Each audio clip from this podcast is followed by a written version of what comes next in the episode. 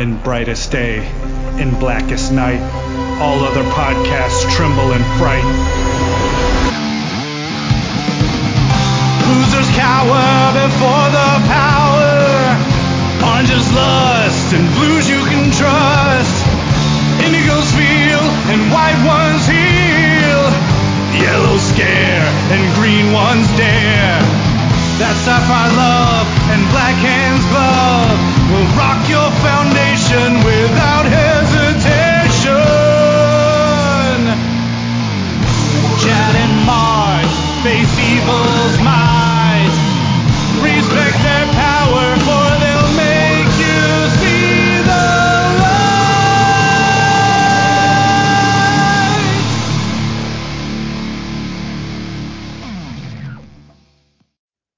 everybody. I'm Jim Ford, I'm Mark Marble.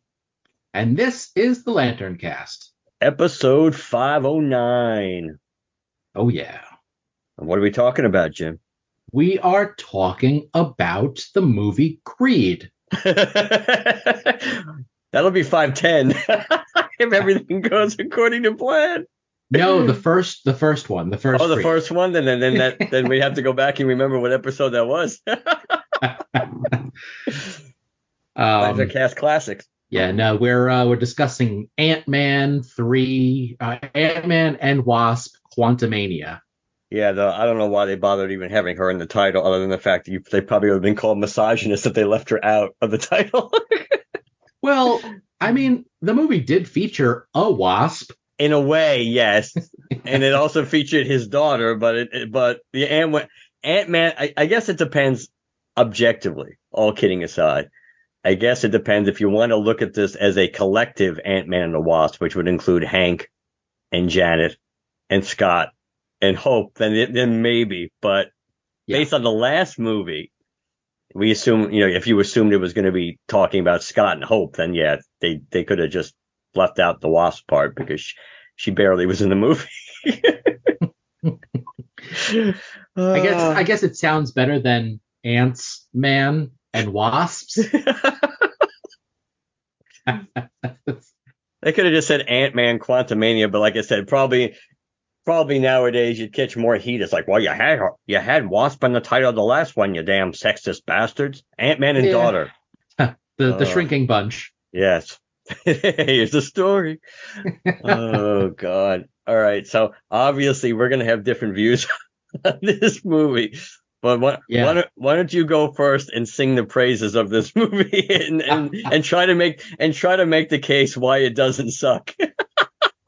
Oh my god. Okay, so I went into this with I guess pretty low expectations hearing from all the reviews and whatnot. As did I, I should point out. Well, my my my experience was also tempered by your review. So, you know, like my my expectations went even lower than yours going in because I had your True. negative recommendation. but I mean, like overall, I listen. I'm not saying that this was a perfect movie.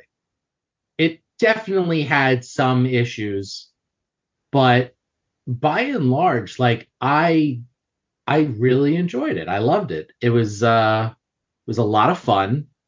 To me, it was uh spiritually exactly like the first two in that you know like there was so much of the the family aspect you know like this non-traditional you know type family whatever that are all like bonding and everything like that and you know like what's important to Scott Lang and like that way like it just kind of continued that but in a new setting in the uh, the quantum realm. So i mean i you know by that token i i, I liked it. I i thought that kang was really good um you know very entertaining. I mean like you know obviously there were certain certain parts that dragged a little certain things that didn't make a lot of sense but it's like you know quantum realm whatever blah blah blah look past it. Yeah i don't know. Without like just jumping in and like picking it apart like that's my initial, oh yeah, I really enjoyed this. All right, so let let me be the guide then as we break this down, as I as I delve into my four page word document about this. But to be oh fair, my god, but to be fair, my font is tw- is a 26 font, so it's easy to read. So I don't want to make it sound like this is like a 12 font and I have paragraph after paragraph single space. No, I just have you know, I have to say, Mark, when I came in, I thought to myself, oh, this will be a fun episode. I'll just be discussing the Ant Man movie with my buddy Mark. And now it's like, you're like, I have a four page document prepared. I'm like, thinking to myself, I'm like, I probably should have tried to think about this movie in the week and a half since I saw it to just to freshen it up in my head. I am completely unprepared now, but go for it. Well, you'll be pleased to know when I do lists like this or documents like this, I usually, this is a habit I've had since high school, is that I just basically do an outline. I do things that I don't necessarily write things out like full thoughts on stuff written out. I just do prompts that will get me to where I need to go. It's like the topics. So it's not that elaborate, but so let's Okay, let's start so- with good. So what you're saying is it's going to be an Obi Wan versus Spock again. No, not entirely. God. Nobody knows what we're talking about. God, that that was a long time ago. Yeah. Uh, I probably could have done better in that one in retrospect, but let's but let's move beyond that. So let's talk about what I did like about this movie, which to be perfectly honest, there isn't a lot. I I and I'm not even. I must admit, as far as movies post Endgame, this is the most disappointing movie since Endgame for me because the expect because I did really like the first two Ant Man movies, so I was naturally interested in the third before the Disney hype machine raised the stakes on how important this movie was and how it had to begin phase five and it was the most connected movie to the future and and everything that's coming in the MCU uh most directly connected to the MCU as a whole since Endgame. Before they in all that BS, I was already in the wheelhouse for this movie. So I would have I will have to say that as much as the Eternals sucked, I expected it to because it never looked interesting to begin with, and conceptually it never looked interesting or sounded interesting. This movie, I had, I really wanted a lo- I was looking forward to this movie. This, that's why I was in my top five.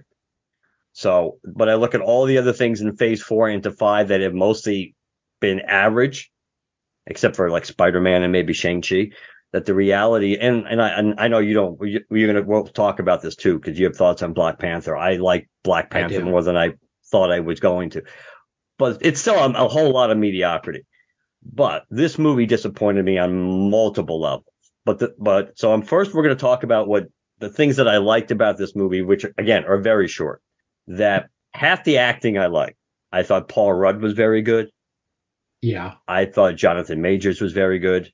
Yes. And even though we're going to talk about her character, Michelle Pfeiffer, from an acting perspective, was very, very good. Mm, I thought she was anyway. I think she she what she had to work with, she did well, and she and she was she was invested in it. To me, I I would say that maybe, but yeah, given what she had to work with, and and you know, again, coming from somebody who actually enjoyed the movie, like her character was kind of a um kind of a drag on the movie. oh yes, And we're going to talk about her character definitely. you know, so like I guess if I like I don't know, like maybe if she had done a better job, then maybe I would have I don't know, cared about it more. I don't know. There's just something about it that like yes, like she was definitely conveying the urgency of everything and the danger, but because her character was written so poorly, it it really needed that much more acting to counteract it. Like I mean, like like Kang as a character, traditionally, historically, I am not a fan of. Just something about that character I just don't connect with. However, Jonathan Majors was so good in the role that now all of a sudden, like, okay, I'm starting to buy this more. I'm I'm more invested in the character, you know, regardless of what he does in the movie, what he has to work with. Like that actor is overcompensating and really bringing their A game. Whereas Michelle Pfeiffer, I've heard people, I mean, I, you know, be like, oh yeah, she really, she really brought it. I mean, honestly, like maybe she did, but she didn't bring in enough to sway my opinion of her character. Well, yes, and I and and I think that's I think it's fair. I just separated the character, which is really really flawed, and retconned yes. horribly with the actress who who got saddled with the stuff and had to and had to and had to do it. So I understand, and we're like I said, we're going to talk about her character for sure. But to mm-hmm. me, I thought she was so. I thought those three performances, in my, to me, were good. Evangeline Lilly gets an incomplete, not because she was bad, because she literally has probably like about 10 minutes of screen time, if she even has that put together. Uh, yeah, I would say that she did she did well for what she had to work with. And I would agree with that. Yeah. I would agree with that. Kathryn Newton was not nearly as annoying as I expected her to be based on the trailers and her character. Mm-hmm. But I still don't think she was particularly good. I just don't think I don't think she was bad. And we're going to talk about her character too, um, because I'm trying to separate the character. But to me, Michael Douglas was the was the was the drain on this movie because it definitely to me looked like he mailed it in. I don't think he was invest. Yeah, I don't think he was invested in this at all. I think he just he just didn't seem to be as interest. He didn't come across as being as into this as he was with the first two.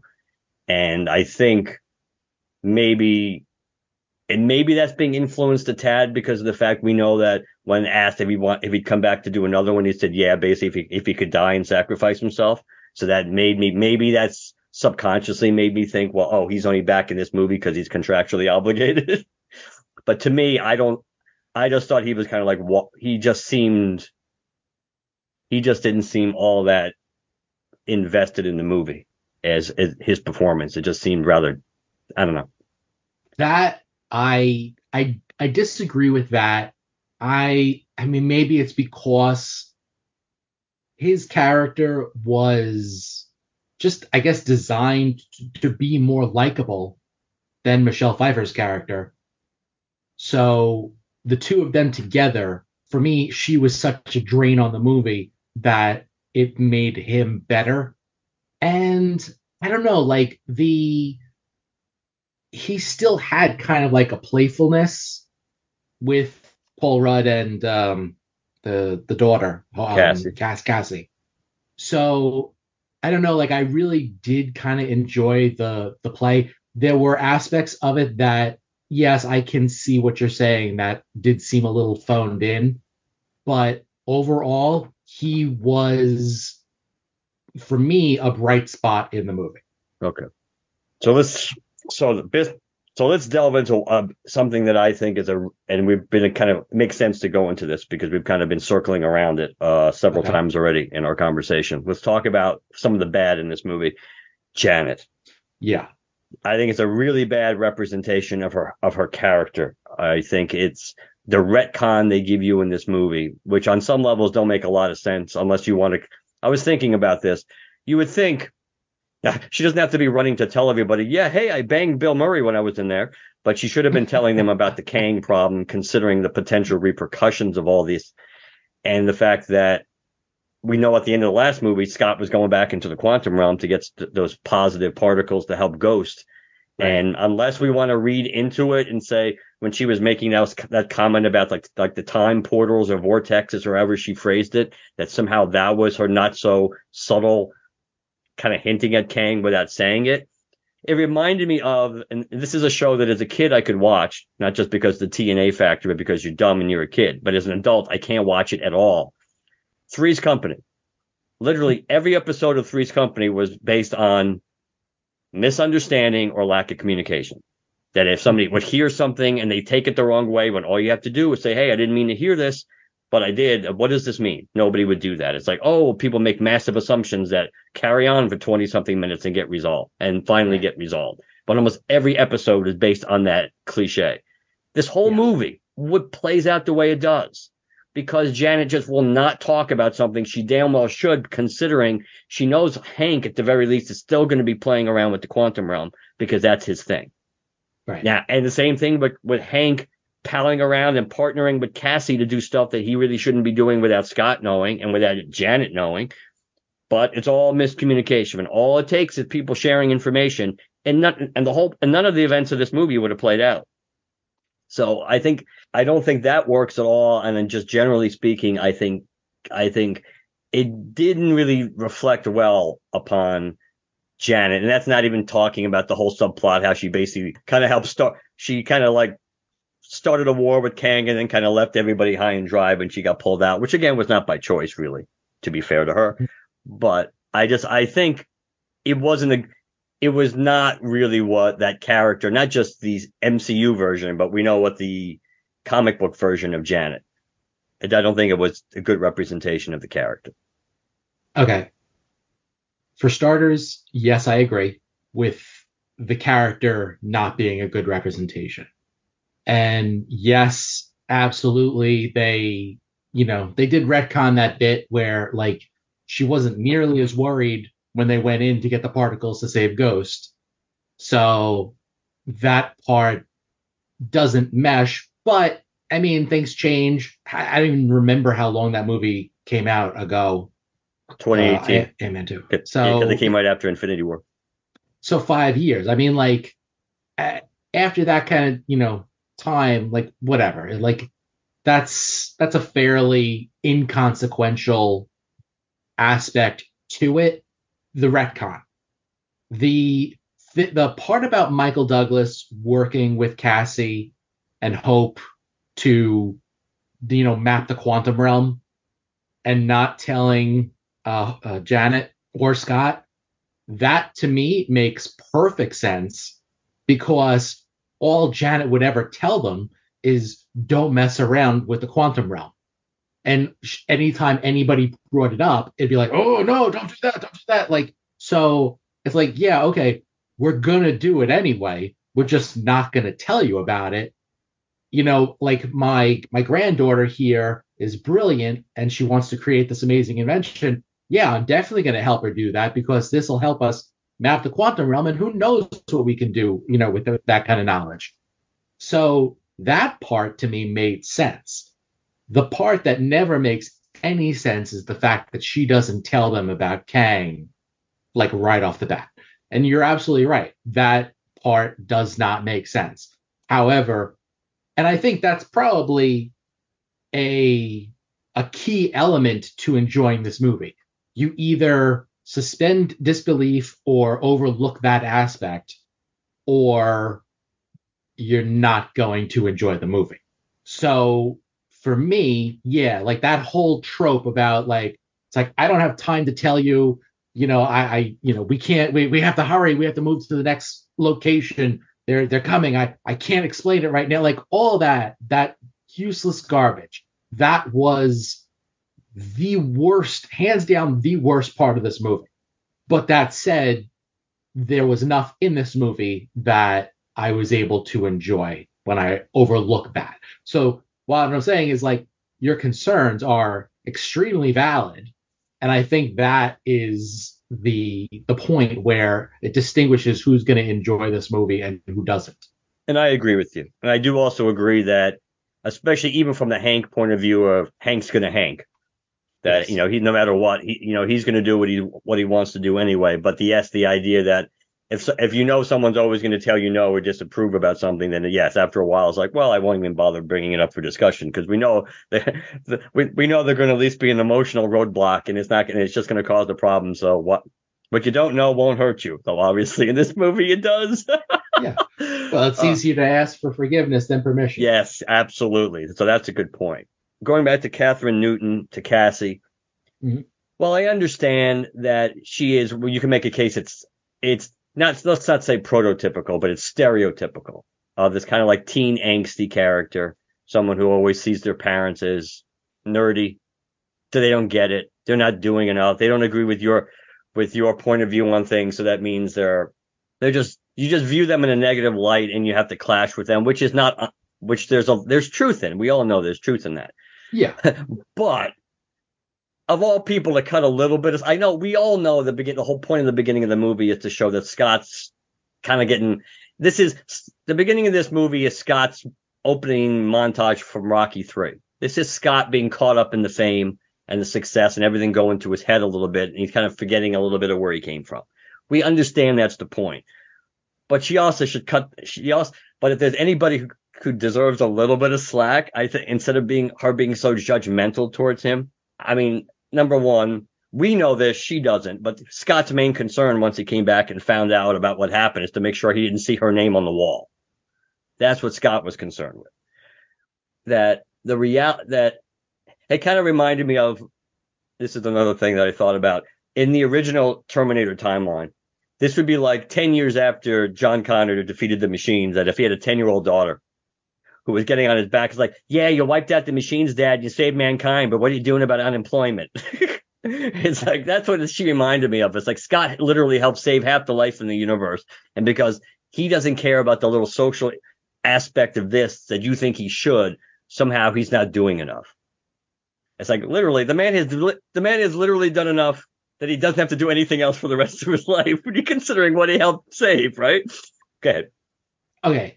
So yes, in society, yes, he has done enough that he should never have to explain himself ever again.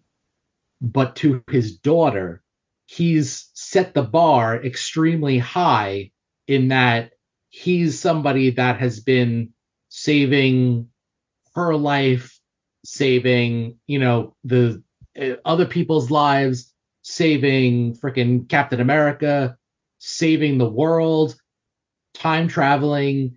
So he kind of screwed himself by by his actions like he's done such amazing good and then all of a sudden like now he's just kind of resting on his laurels and he's writing a book and he's just absorbing the praise and everything like that. It's like, you know, I could I could absolutely understand the perspective of a kid who like they see their dad as this hero and then all of a sudden like they just kind of like stop doing that. Meanwhile, as a kid, you see all of this all of these issues, all these problems, all this injustice and your you know your parent who has so much power and connections and actually could you know call an avenger or something to help deal with whatever and he's just not doing anything like that i could see how it would be something of a letdown because he's not living up to the potential that you've already seen him reach and I can see I can see some of that. They all, but they also added in the element of kind of like retcon, retconning it, where she's she has resentment towards him for being gone for five years, which again, it's not like it's his damn fault. Yeah, and again, like she does apologize for that because it's not something that she consciously wants to have, but by the same token, for five years she had to fend for herself. That even though it's not, you know, it's no fault of Scott's, fact of the matter is she still had to do it. So, and also, technically speaking, Scott is the one that told him about the quantum realm and all that other stuff. So they could have done the snap immediately after the, the blip right after the snap but they didn't so that they could keep like everything that had happened that way the same. So in order to make sure that Tony had his daughter, uh, Cassie ended up getting screwed out of the five years with her father. Which is kind of funny when you think about that because all Tony, all all Tony would have, or all the Hulk would have had to do was like have have everything go back to the way it was five years ago, except have Tony's daughter be except Tony still have his daughter. Yeah, would have been pretty uh, easy. Or somehow somehow worked it out, but but yeah, I I so yeah, I mean I I, I see, I do see I do see some of that too. It's just that I think that you combine that with also making her kind of like she kind of learned how to do stuff really quick. But in the beginning, of course, she couldn't even throw a punch the way you know properly with with the suit.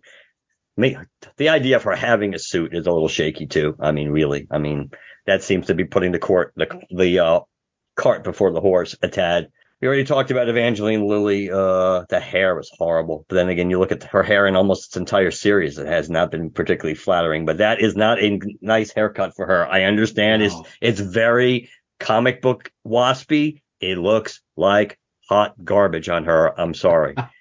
It, I- it's it's just not flattering at all. It doesn't mean I mean even even when when, when they start first first started talking about this movie and doing interviews, it took forever for you to realize it was Evangeline Lilly because I also think she was wearing glasses. I think when she was doing some of these interviews, and it was like between the hair and the glasses, like who the hell is that?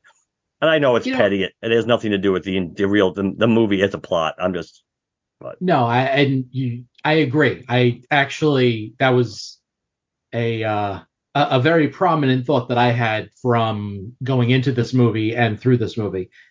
And I thought, okay, well maybe it was because like she's in the costume and she doesn't want to mess up her hair. So you get a hairstyle that's nice and short, so that way it's not going to be a problem. But I, I don't remember what actually happened to Cassie's hair because she had longer hair and she had a helmet that went over. So I'm not really sure. Yeah, it's I, I I don't quite understand. I'm going to give the benefit of the doubt to say they probably were trying to do an homage to the comic book. The, but then again, that's more of the comic book Janet really than I think Hope Yeah. because I don't. But I I yeah, I'm not quite sure about that one. Um, if I can remember what it was now, it was my my train of thought. Uh, I because I just momentarily thought thought about something else positive that I liked about the movie, but it just it just slipped my mind. It literally did. But it was related. It was related to the wasp somehow. So um, it's embarrassing. Oh, I I know what it is. That I did. I did like when he was when he was Giant Man using the shield. I thought there should have been some cap reference when he was using it as a shield. Some some I know somebody else suggested, which would have been funny also, is when he's getting the hell beat out of him by Kang, that saying like I could do this all day. That would be Oh, funny man. too. But, but they've kind of already butchered that by having uh, Peggy Carter use it. But I think having some reference, I think we're just supposed to take the cue because he's you know when he's using when he's using the pseudo shield uh, when they're in towards the final battle. I think I mean obviously that's got to be a cap reference considering his man crush on Steve, but Mm. but I did like that. I thought that was appropriate based on just like earlier in the movie when uh when what cat when cat I think it's Cass who says you you went to go fight, fight like fight fight Captain America. It's like fight with Captain America. It's like fighting against Captain America. That would be stupid. that Yes. see see there were a few there were a few moments not enough there were a few moments that were like pure scott and i really like that but i Yeah. don't think there were enough of those moments and i think that's part of what i didn't like you kind of mentioned the pacing i think alluded to pacing i think the pacing was off in this movie too sometimes it seemed to be everything was happening all at once and but for like the first hour also it seemed to be dra- kind of like dragging to get to set up I don't think the pa- I don't think the pacing worked. I think they were trying to split the difference between a typical Ant-Man movie and making this kind of like a pseudo Avengers or Civil War movie, and I don't necessarily think it worked either way. And you talked about and you ah. and you talked and one thing, and I'll flip it over to you. Yeah. You talked about how that in some ways dealing with the, like an unconventional family in like the first two Ant movies, but yet it wiped out his entire other supporting cast with Michael Pena and all his other the guys working on the security company and all that. They wiped out all that stuff, and basically it's just to a large extent it's just him and Cassie for a huge part of the movie. so Yeah, um, the Michael Pena was missed. He was definitely sorely missed in this movie. Ex-wife and oh yes, I I for you. good point. I forgot to mention them. Yes, even though I don't like her as an actress, you, generally speaking, but yes, the whole absence of her and her husband was really that was that was noticeable because it's yes, it breaks the tone and consistency. Yeah, they they really use utilize them well in the past two movies. So to not have them here, it makes I guess sense in terms of what the story that they were trying to tell. It wouldn't really fit if they were in it, but by the same token, you still kind of expected to see them at least in some way, shape, or form. So that was weird. You, you touched on a lot, so I'm sorry. I'm trying to like focus. No, it's okay. The pacing, the initial pacing, like when they're in The real world was fine to me. Yes. That I think moved pretty quick. Yep. Uh, going in- into the quantum realm, I think uh, initially was real cool, and then you know the okay now let's get to the next place to get to the next place to get to the next place kind of thing. That dragged with with hope uh with janet rather. And when you're you know anytime that that scott lang was on the screen like okay this is this is fun. This is something i can watch. He is the heart and soul of that movie Yes. like the charisma of Paul Rudd makes Ant Man. Nobody would give two shits about that movie, that character, anything if it wasn't him. So when he's not on the screen, everything suffers.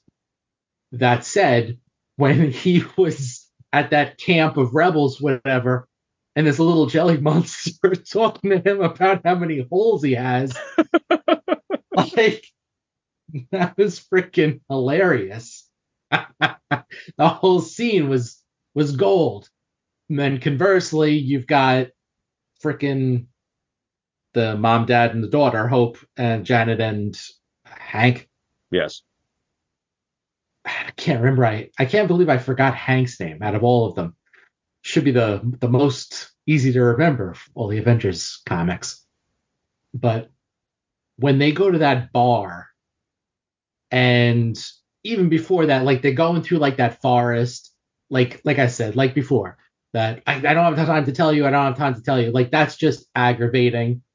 You know, like, oh, we better put on these cloaks so we blend in. Like everybody looks like weirdos anyway. Like, what are cloaks gonna do? Like, it's like, oh, you've got, you know, American human clothes on. Like, those are the impossible. Like, come on.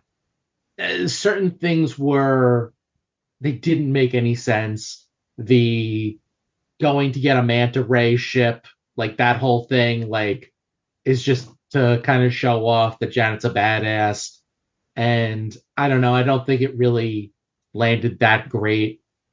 When they go to the bar, like it's so clearly a setup that you know like how do you how do you not think that this is going to be you know not like oh this like we'll be fine we'll be fine. Like you know how dangerous everything is but you're like don't worry. I know all the secrets and we'll be fine with you know just going this way. Like a lot of that stuff didn't make any sense and it just was like plot contrivances to get you from one point to the next. And you know like in the middle of this movie there are a lot of plot contrivances. And like i said you know you either you look past them or you're just not going to have a good time. So i mean even bill murray like i i really like bill murray usually. And in this it was just like just kind of a drag. You know like you have bill murray and who do you put him in the movie as as this freaking like nobody in the quantum realm who you know I just I don't know. He was That- a somebody. He, he just wasn't a somebody that was interesting. No, I mean like he's like you know the Lord something or rather from blah blah blah. Like we're we're we're never gonna see. Wait, you know we definitely never see him again. Unless he didn't get fully digested. yeah, yeah. A lot of that stuff was just kind of like, uh, what are we doing here? You know, uh, I, I get it. Like a lot of people have made the, you know, uh, you probably one of them. The uh, references like to how Star Warsy it is, and that was their cantina scene. yes. And it's like, okay, I I guess, but it was nowhere near as entertaining as a cantina scene. No, it wasn't. So You mentioned the uh about which is another trope, the Janet thing. I'm like, oh, I'll t- I, I can't tell you now. I'll tell you later. Let's blah, blah. God, that is one of the most annoying things. It's such a it's such a horrible cliche or trait or trope, I should say, in Mhm. movies. And I'm, there was this Bigfoot movie, found like a found footage Bigfoot movie that it wasn't all that interesting, but it was a bunch of like video American vloggers who went to like this national park in Australia for some pseudo Bigfoot creature. And the literally the last 15 minutes of this movie is one one of the characters saying, "I think I I think I know what what what these things are or what's going on here." And he has opportunities to tell other people, one person on the phone and one person face to face. It's like, "Oh, I I know what's going on." And it's the same trope. It's like, "Oh, I'll tell you later. I'll tell you later," which of course he never does, which also means he never tells us. It's like it's so friggin' stupid. It goes back to the yeah. whole miscommunication, lack of communication thing it's like yeah, it's like take the time to tell. And uh oh, so let's let's, let's talk about MODOK. MODOK. If they didn't show Darren's face, it wouldn't have been so bad. that they I somehow suspect they could have done something a little better than just stretching us what Stoll's face. It looked it looked stupid and they played the character up so much for laughs when he basically when he was talking, but especially without the mask, that at least I died an Avenger. Oh my god, I love that. it's so stupid. It does make you laugh. It's like, yeah, you're in. you're part of the. You've always been like a brother to me. yeah, yeah. That. I, that part, it was so over the top ridiculous that I loved it. Yeah, and for me, it's over the top enough where I can laugh at it, but I still think it. I think still think it was it was kind of stupid. And the whole "Don't be a dick, Darren." Yeah, I don't know. I that that didn't really work for me. I also think I think the ending of the movie would have worked better. I think it was, I think it would have worked better if Hope and Scott got stuck in the quantum realm. And they had and they just left it like that and somebody had to go eventually they had to getting them out was something that was going to have to happen down the road. I think it was it was a the it was a little too all the pieces fall into place so nicely on the surface. We know the, on the surface is the key, but you know, Kang, you know, died in quotes. Everybody says he's dead. Is he really dead? Maybe we don't know, but everybody seems to think that he's dead. They get they get rescued, and I mentioned this to you. The only part of the ending that I liked was the fact that they do give you that they do give you the moment where and it happens during the course of the movie too, where it's the, the parallaxian aspect of Kang, where it's like, you know, he might be right. That he might not be the one you really have to worry about. That he might be serving you know, the whole Galactus thing too. It's like he that he has a greater role to play. So even if he's going to be doing some crappy things, it serves a higher purpose because there's something even worse than me down the road, and only I can stop it. The raising of that aspect again at the end of the movie is about the only thing about the ending that real I, I really really liked. Uh, but I thought the end I thought it would have been better served if they had gotten stuck in the quantum realm. So I'm not sure if you want to talk about that before we jump into Kang. Okay. So for starters, uh, I'll talk about MODOK. The thing that I was curious about going into this was knowing how Corey Corey Stoll, yes, knowing how his character was back in the first movie, like you think that that will inform the character one way, but by the same token, I also know that they've got that well, not anymore, but they had that TV show where it was like a comedy and it was like it was a claymation, stop motion animation, something like that with MODOK as a joke. And so like I'm not really sure. Like, are they to play him out like an actual killing machine, or they going to play him for jokes? And I think because you had those two concepts playing against each other, you know, outside of this movie, the end result is that you get a killing machine that at times is super serious and is actually a deadly threat, and other times is totally played for jokes. Which, I mean, for me, I, I, it worked. I liked it. I did enjoy it when you know they take the thing away. Like, was the face like stretched across like a weird effect? Yes. I don't think they nailed that. However, we also know how actors have their contracts, and if he's going to come back for the movie, he wants his face to be in it. So, you know, to make him um, I guess unrecognizable, or to keep the mask on, or to have like robotic looking, or disfigured, or shrunken, or whatever, then you can't recognize who it is. Even though I would still argue that it was still pretty difficult to recognize who it is. You knew who it was, but it, you know, still wasn't really him. That aspect of it, I think, yeah, his design probably could have been better.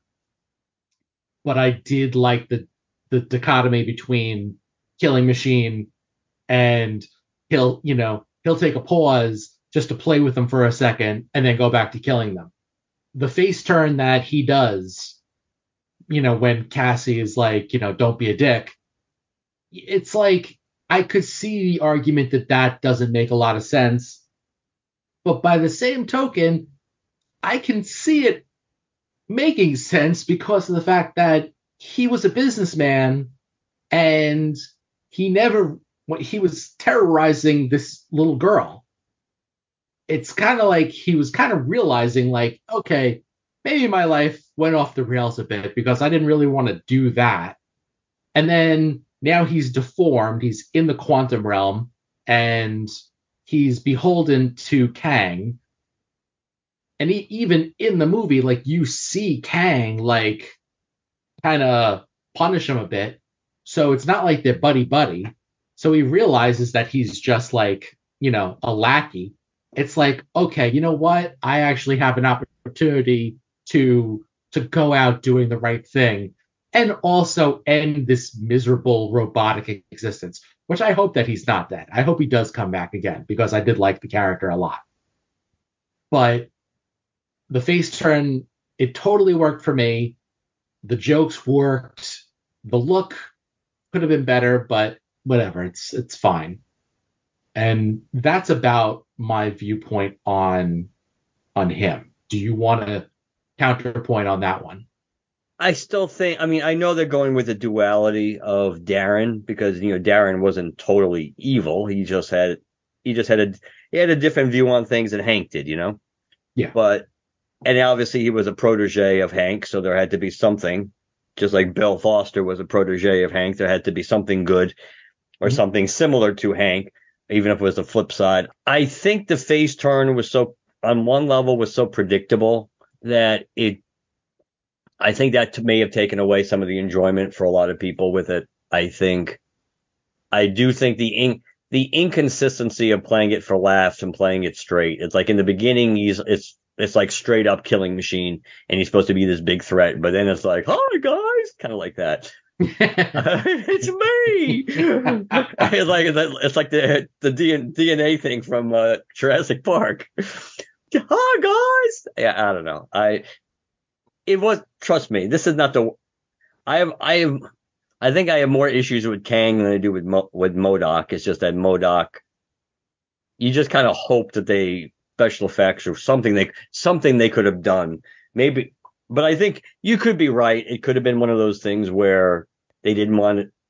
But it's a catch 22 like you also said. It's like you said two things and they both are valid because maybe you want you didn't want to take away from the fact that it was Stoll's face, but then again, it's not a clear cut apples to apples. Oh yeah, that's who it is. Just when you look right. at him, because it's because it's so fr- it's so friggin' deformed. And the yes. reality is, he's under contract anyway. They could he pretty much would I think have would have to do it whether they had his face covered the entire time anyway.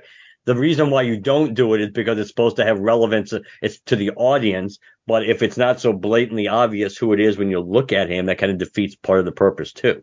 It's like right. why not make him look a little more grotesque instead of goofy? if if there's only p- part of his face, you know, I don't know, but mm-hmm. it's mo, it, you know, it is it is what it is. Now for Kang, well, Jonathan Majors was good, and I talked about the part about the parallaxian aspect of Kang that I liked. This goes back to the trailers for me, and this was one of my concerns going into this movie eh, long before the reviews came out, which of course we'll be rolling into at some point too. That the reality is even the trailers were, were doing the like the, the thing that they tell you not to do when it comes to writing, which is you're supposed to show, don't tell.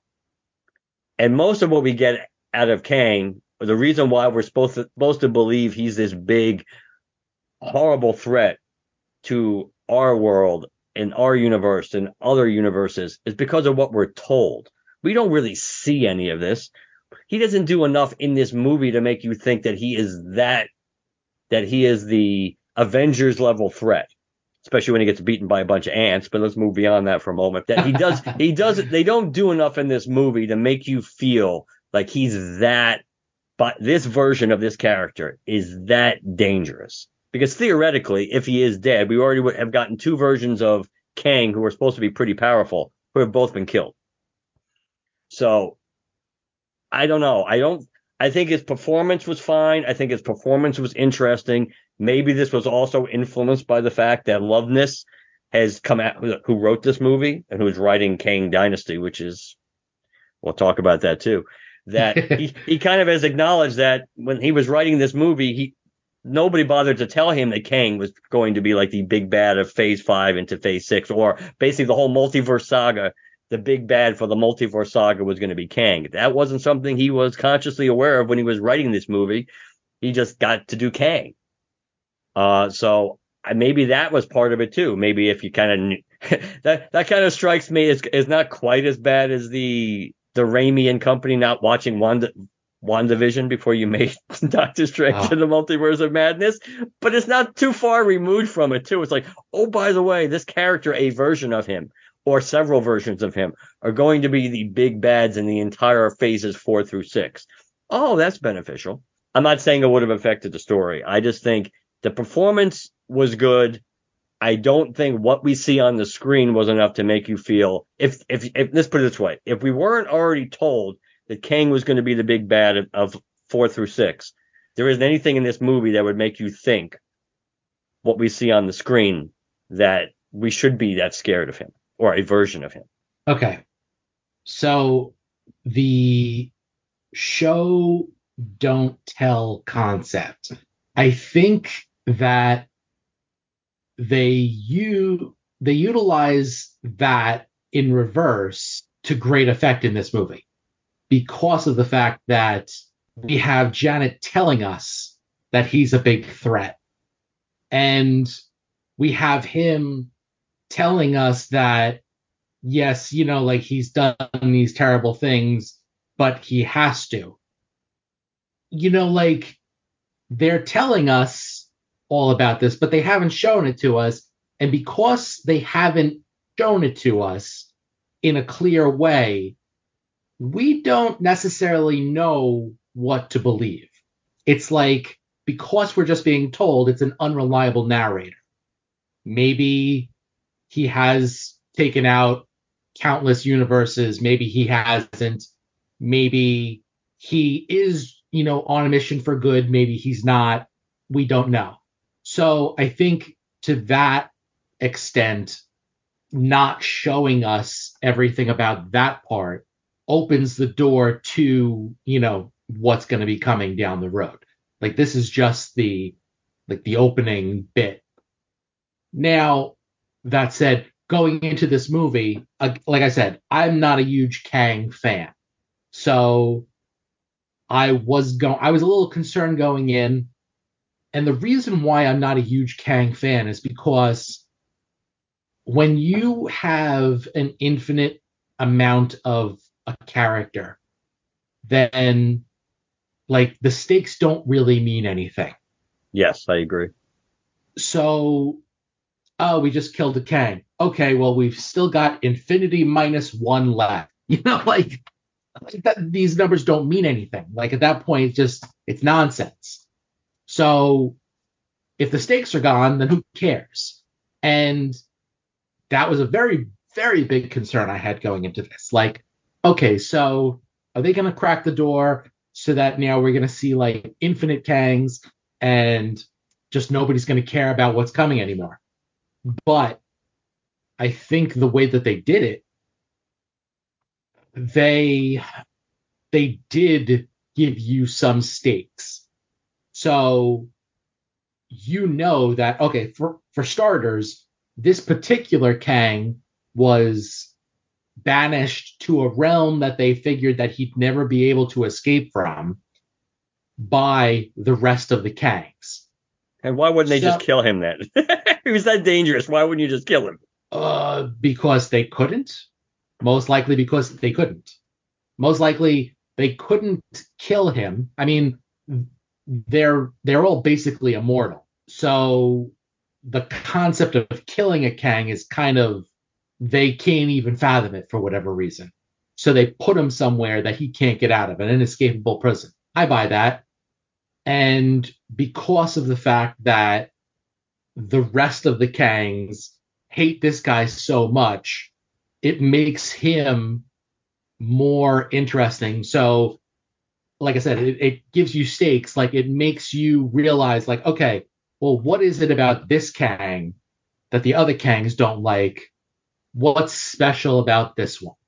And he's got some kind of mission where he wants to get rid of the time streams or whatever that he has to. And, you know, like, well, you're killing trillions and trillions of people. And he's just like, but it doesn't even matter. And I get it. I totally get the the mindset of this character because obviously in the Doctor Strange movie they talk about incursions. If your universe goes through an incursion, then everybody dies. Everybody in the entire universe dies. It's like two universes colliding into each other and nothing is left.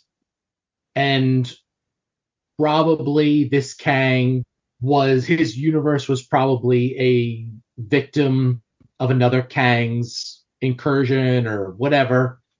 And so now he's going on some kind of vendetta mission to wipe out any universe that may be about to incursion into another universe or whatever, or narrow them all down to one universe so that, you know, it'll never happen again. I don't know. He does have a very Thanos esque mission in that, yes, what he's doing will preserve lives at the cost of others. But I guess because, like you said, since you don't see it yet, they haven't explained that part yet. It doesn't have the the weight. Like I expect it to come so strongly that to me it's like, okay, well, uh, obviously that's the case. Obviously that's the justification. So knowing that that is like 99% of like the the the outcome that's going to happen anyway, I use that to justify the movie now. So to me that makes sense already. Don't know where else I wanted to go beyond that because again, you keep on covering too many topics, uh, Mark. I, I, can't I can't I'm hold sorry. it in my head. Uh, I I also think they were they were walking down a slippery slope because of the fact that they were count they were counting. It's it seems like to a certain extent they were counting on a large percentage of the audience already being invested in the concept of Kang as a threat because of their comic book knowledge which doesn't really play to the audience at large if who, the part of the MCU audience that doesn't read comics or doesn't know the extensive history of that character and the whole like so like like like like the Council of Kangs thing that I don't really think that for the most part that played well. I don't think that that scene was supposed to have an impact like a, like a wow's a wow kind of thing, and I don't necessarily know if that really played well. Okay. Generally speaking, I don't think it probably did. I think most people thought it was kind of goofy, and maybe because it also was the context, the lack of context of it. Just like even the the Loki, the Loki Mobius scene. If you didn't watch Loki, that scene means nothing to you. That okay. seems good. Got to stop you right there because you've you've said it a lot that I need to to touch upon. For one thing, the Loki thing doesn't matter if you didn't watch that show, you'd have no idea what's going on. So yeah, you'd have no idea what was going on with that scene, but that only would make you go back and want to watch the Loki TV show. If you didn't watch it and you don't care about that scene, it doesn't matter to that particular movie. But it'd still be disappointing then as a post credit scene. It would just be like, okay, well, what the hell is going on? How is Loki still alive? And you'd right. be real curious and eventually, you know, like, okay, well, if you want to find out more, go to Disney Plus. Which, come on, everybody knows that you know they're doing that shit on Disney, Disney Plus also. So the Council of Kangs, to me, the on the one hand, yeah, it's like you know what's going on, it's goofy, blah blah blah blah blah. But by the same token, they gathered all the Kangs and put him in an arena. That's a finite space. So while there are, I don't know, thousands, you know, of Kangs in there, hundreds of thousands of Kangs in there, I don't know. Like that tells me, that conveys to me that there is a finite number of Kangs. And if there's a finite number of Kangs, then eventually the heroes can be victorious. I some reviewer that I had, you know, was listening to posited that a lot of those Kangs are just going to be cannon fodder. And Yes. the the three main ones are going to be the the threat to you know to focus on in the future. I don't think that you needed to know anything about Loki going into this though because you're you're not expected to know that Kang is a threat. When you first see Jonathan Majors, anybody that saw the, the trailer would know that he's going to be like the bad guy of the movie. So like right off the bat, it's like, okay, well, this guy's, you know, powerless. How has he become the, the villain of the movie, whatever? And then as things progress, it's like, okay, once he gets his power back, yeah, now he's something to, he's more formidable. Then you have Michelle Pfeiffer touch the machine and get glimpses of him wiping out universes. And so that's Conveniently. convey that he's yeah, convey that he's very powerful. And then when they come back, you find out, I guess from Bill Murray's character or whatever, that as soon as the forces fo- fell, like he basically made the entire quantum realm his kingdom and subjugated like everybody basically. So if he could do that with the quantum realm, you know, use, utilizing just the power of his his suit and ship or whatever, then yes, he's definitely a threat. And beyond that, like another criticism that I had heard about this movie was that Kang is such a big villain that how was Ant-Man able to take him on? And it's a valid criticism because it's just Ant-Man. You know, like you got Ant-Man, he's just doing the best that he can.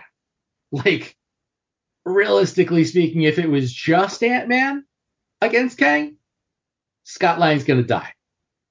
But this movie, like the two movies before it, the thing that everybody forgets is that it's Ant-Man and one of his biggest powers is talking to ants. Now, yeah, you have Michael Douglas and you've got these super futuristic ants, but I mean, totally fits with everything that they have told us that they've been telling us about the quantum realm, about time dilation.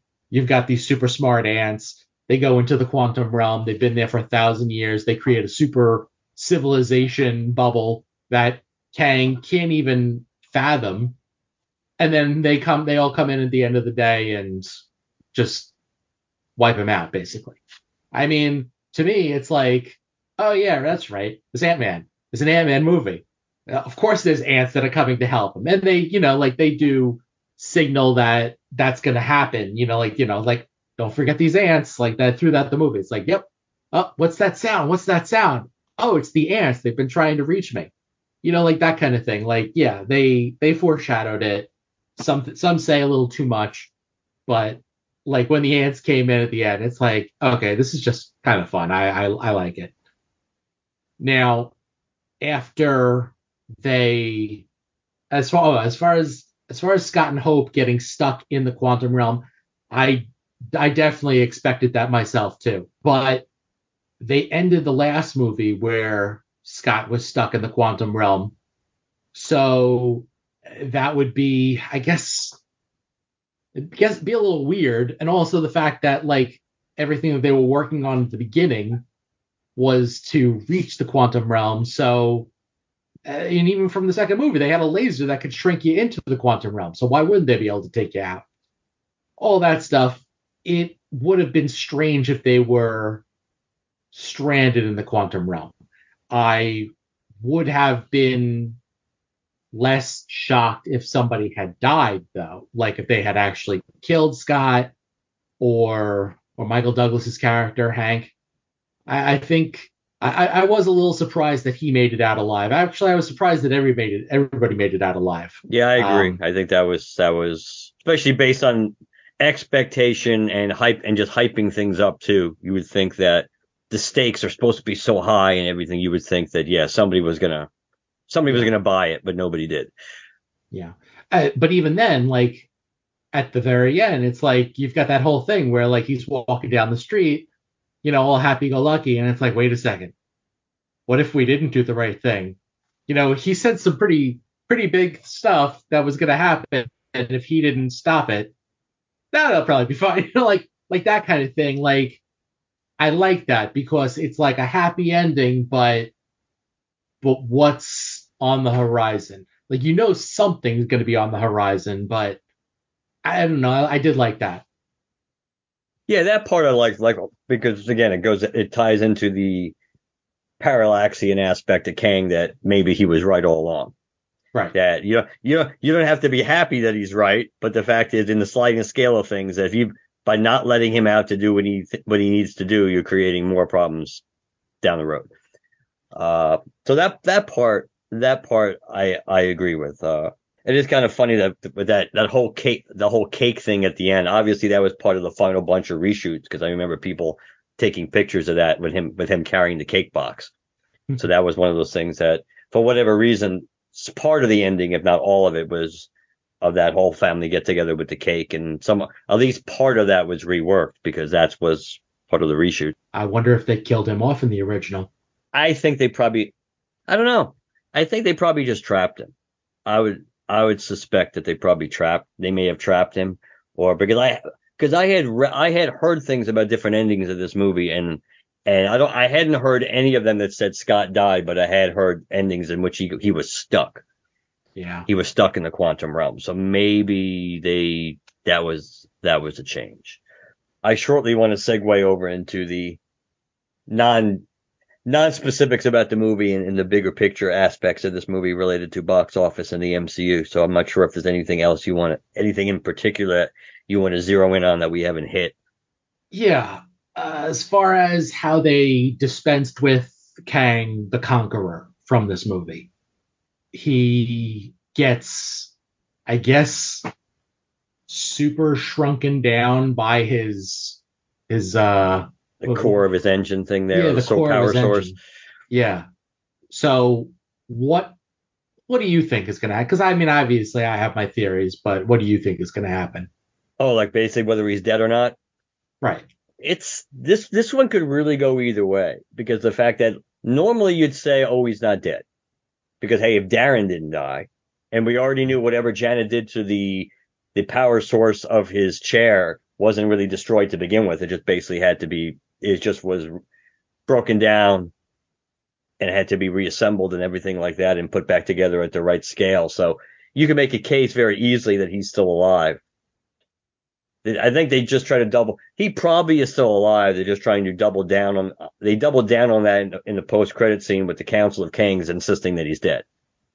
But the Council of Kangs, if they were so bright, they they would they at the very even if we go with the idea they couldn't kill that version if they wanted to, they mm-hmm. thought they sent him someplace where they never would have to deal with him again, and obviously they were wrong.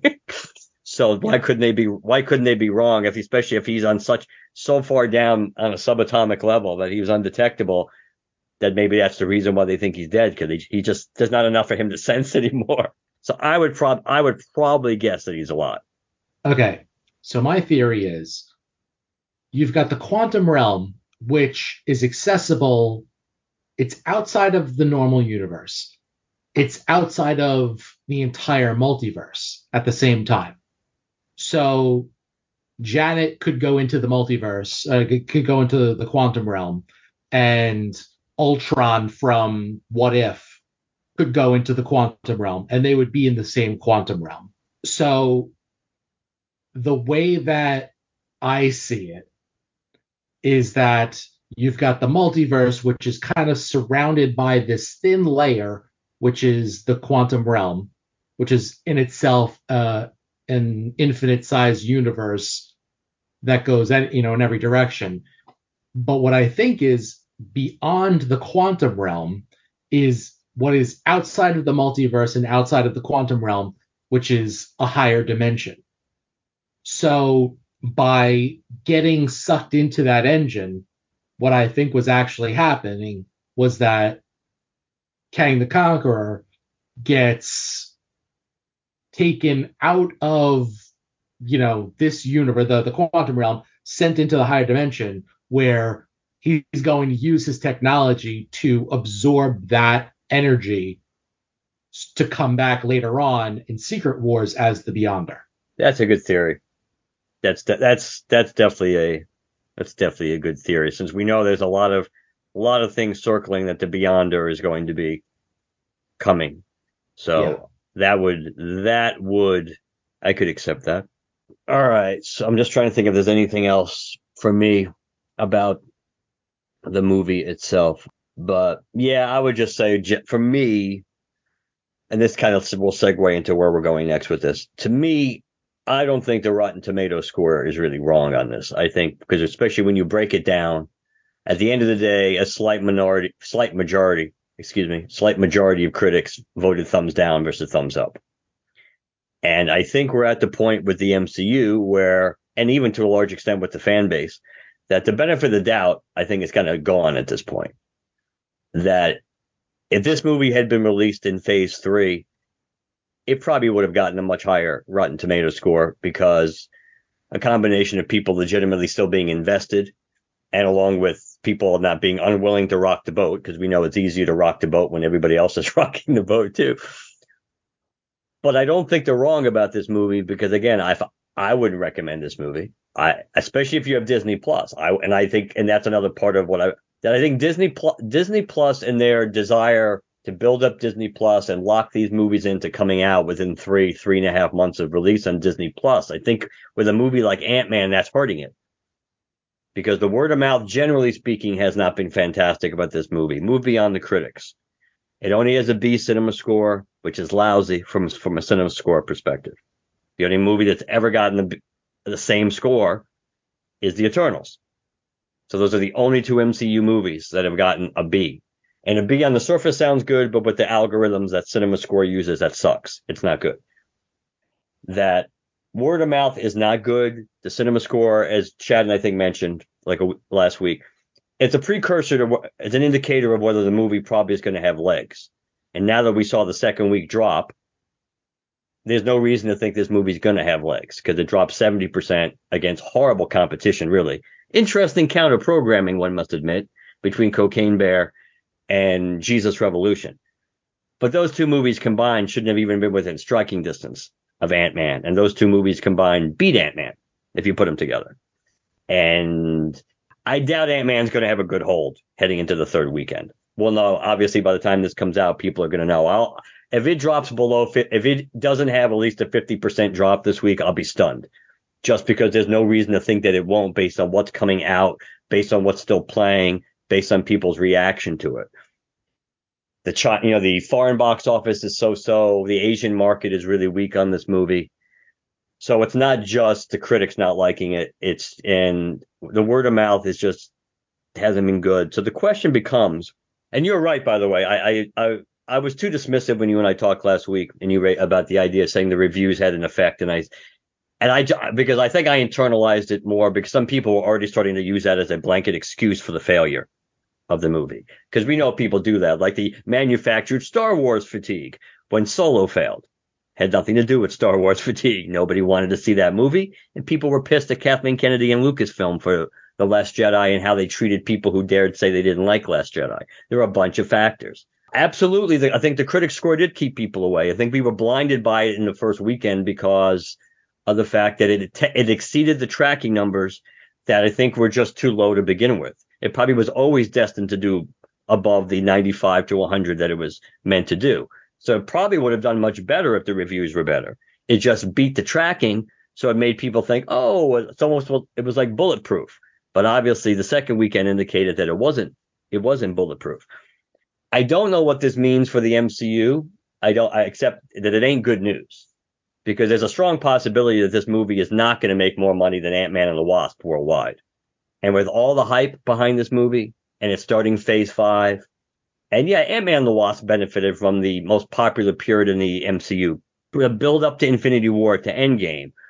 But Ant Man and the Wasp wasn't being marketed as, oh yeah, if you saw Infinity War and loved it, you have to see this. This is so critical to where we're going. They didn't hype that up that way. That was just the MCU was so popular that, you know, Black Panther benefited from it. Captain Marvel benefited from it. Everything like the rising tide raises all boats kind of thing. But it wasn't pushed that way. This was actively pushed as being so important to the future of the MCU. And this was such an important movie and it had to begin phase five that I don't know. I you have this, the Marvels being pushed back, which answering a question, well, not answering it, but the word on the street from sources indicated that the reason the Marvels was pushed back was because it was testing poorly. Chad Knight spot, you know, speculated about different possibilities because there was nothing, nothing came out at the time about why it was pushed back. That is what the, supposedly is the reason why they pushed it back to November. Other than Guardians, let's say, let's play, let's play the game that Guardians might actually not let's say it's not as well received or as well loved as as people are probably are expecting it to be. My God, can you imagine what the Mar? Can you imagine what the Marvels is going to face? Because people, because many most people don't give a shit about that movie anyway. But the but the importance of it to not suck will be so high because of what happened with Ant Man and getting Phase Phase Five off to a another dud start like Phase Four got off to. I don't know. I just I just think I think the MCU. I think the ma- I think some of the magic is kind of gone for the MCU, uh, and I've heard other other people say it too. The way you used to feel about oh we had to go see this, it was so special, it made you feel a certain way. You had you, you had to see it on opening weekend because if this gets spoiled, you. I I think it's really it's not there right now. Could it come back? And you could have moments of it. Spider Man, No Way Home was a moment of it. And Secret Wars will probably succeed no matter what because you're going to be throwing a thousand characters against the wall and people are going to like to see it. But the question is, is there any magic left in in the stories that they're trying to tell? Do people care enough? And the characters that they're using, do people care enough? And I think there's serious doubt about that now. Well, I know that was a lot too, but I tried to keep I tried to keep it as much of a. It was it was awful. Mark. I, am going to try and counterpoint as much of it as I can, but my memory doesn't doesn't hold that much information in it to begin with. So I guess I can I can give you prompts. I can throw prompts at you. I listen. I'm not going to turn down prompts. Okay, box office. Okay, box office wise, the thing about Ant Man movies in general is that they've never performed as well as any other Marvel movies. Like, and and I don't, I never understood it. I, I honestly, I, I seriously, I scratch my head every time because these movies to me are always so much fun. This one, I mean, now that I've had like a week and a half to let it settle in my head, like, yeah, it has flaws. I still super enjoyed it when I was seeing it a lot of fun movie to see. They've all been like that. And yet they're all still, they never perform like a Thor would perform. They never perform like, I, I was going to say Black Widow, but that one can't really. Well, there's really and, and, and as we know, there's too there's too many asterisks with Black Widow because we'll never know what it would have yes. done on, from yeah. Right, but you know, like like stuff like that, like Ant Man in general was never gonna do as well as any other superhero movie. Now, that said, this one kicking off phase five and being so integral to what's to come afterwards, you'd think, okay, well, maybe this will be more of a draw. And it wasn't.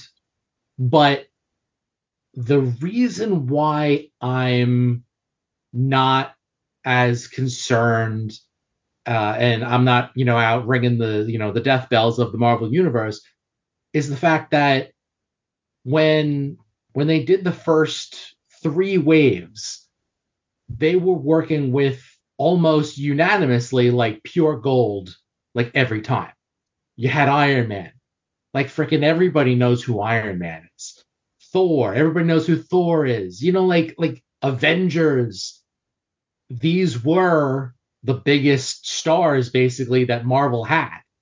And they threw them all out and you know, everybody ate it all up. Now you've had like your Infinity War, you've had your Endgame. They have made billions of dollars off of this. And okay, that was great. Now, you can't just force feed people more Iron Man and more Captain America. Like, you got to change it up. You got to change out your Captain America. You didn't change out your Thor, and look what happened. You know, like yeah, that that's I know where you're going with it, but but if But- oh, go ahead, you say, but you know, I'll come back. my point is though that like your phase one, I know like a phase one through three, like your your first three phases, like I'm looking at that as like that's your first real phase. And that was the one that you knew was gonna make the money. And I think under um not Chapek, the other one, Iger. Iger. Under Iger, he knew what he was doing. You know, like he was pushing for this shit to get done because he knew what he was setting up. And after like after that first, you know, initial onslaught of all the greatest ones, it's like, okay, now we're going to have a period where hopefully we can use some of that goodwill to set up some of our lower tiered characters and hopefully boost them up to a point where eventually they're making us billions of dollars. Now, between this movie and the ones from Wave 4, it's been kind of hit or miss. So they're setting things up, but it's not stuff that people like super latch onto. Like, I get why you wanted to make the Eternals because you're trying to reach a new audience. But in trying to reach that new audience, you squandered a lot of the goodwill that you had from your existing audience. So it's kind of a catch 22. Like a lot of this stuff, like they're trying to do new things and keep the universe fresh and exciting and not just retread the same old stuff over and over again. And part of us are like, well, we like the old stuff, you know, and we don't like this new stuff. But by the same token, if they had given us more of the old stuff, we'd be like, ah, this stuff's tired. Like, they can't really win. Like, they just have to put out these movies and know that there's going to be a large percentage that's just going to wait and watch it on Disney Plus. But mark their words, everybody will watch these things when they hit Disney Plus. And so, five years from now, when Secret Wars and the Kang Dynasty are ramping up again, everybody will have seen this stuff and they may think that it was absolute crap. But at that time down the road, when they've been able to fix things and make mo- movies that people want to see more, because now you're a little bit more invested in these characters that you didn't give two shits about right now or during the last wave, so that by the end of these three waves, wave two for Marvel overall, going into their wave three, which will actually be, I don't know, seven through nine or whatever, then hopefully they'll have a stronger footing going into that. Like this is this is the absolute definition of the long game. Like yes, you want to make the money now, but there's also some understanding that what they're working with is kind of like the dregs of it and you're not going to get that automatic goodwill because everybody knows who Thor is. So yeah, like right now we're we're definitely in a not great position for Marvel, but I think all it's gonna take is a couple of really good ones in a row, and that's gonna turn things around. Now, that may not be this year, that may not be next year, that may not be three years from now. But when it happens, and people are gonna still see those movies between now and then anyway, maybe not like billions of dollars worth, but they're gonna see them. And if they have Disney Plus, everybody's gonna see them regardless anyway. That like they could put out like an absolute shit movie. They could put well, I'm not gonna They say. ha- they have. and yet I- I've watched every single one Oh of them. Oh, yeah, especially if you have this. Yeah, that. Yeah. But again, but again, but isn't but ultimately isn't part of this if you're saying, well, they're struggling now and they're trying to build and they're putting out less than either crappy characters or unknown characters, but isn't ultimately some of that has to be thrown on Feige's doorstep for for the uh, plan that he had theoretically that we could struggle through this year and we could struggle through next. Well, that's shitty planning then because that's not. I mean, it's it's real easy in retrospect to say, well, everybody knows Iron Man. Well, we knew Iron Man, but remember, Iron Man in the comic books is like a B tier character. He's an A tier movie character, but he wasn't an A tier comic book character.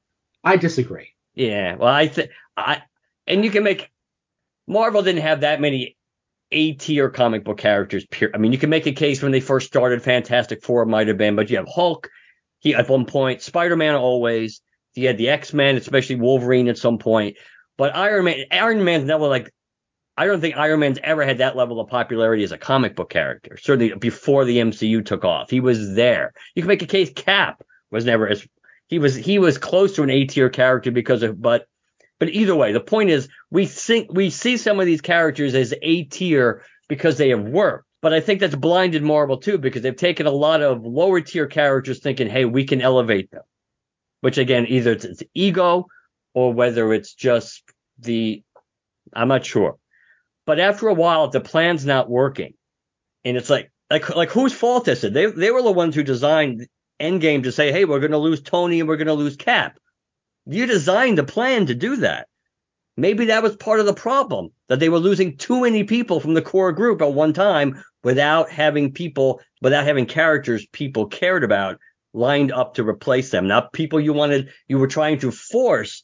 And we think, we think we can get these characters over. Characters that were either over already or on their way to going over. Maybe they put, they, they put you know, they were betting on the wrong horses here. Remember, it wasn't that long ago people were talking about, hey, at Marvel, hey, Captain Marvel is going to be the you know the lead of the next phase. It's like Captain Marvel's nothing, and people don't want Captain Marvel to be leading the MCU. Listen, and that's I, I agree with that, but by the same token, Captain Marvel made a billion dollars. Yes, but it was also the last movie before Endgame too. So let's see how the second one mm-hmm. does.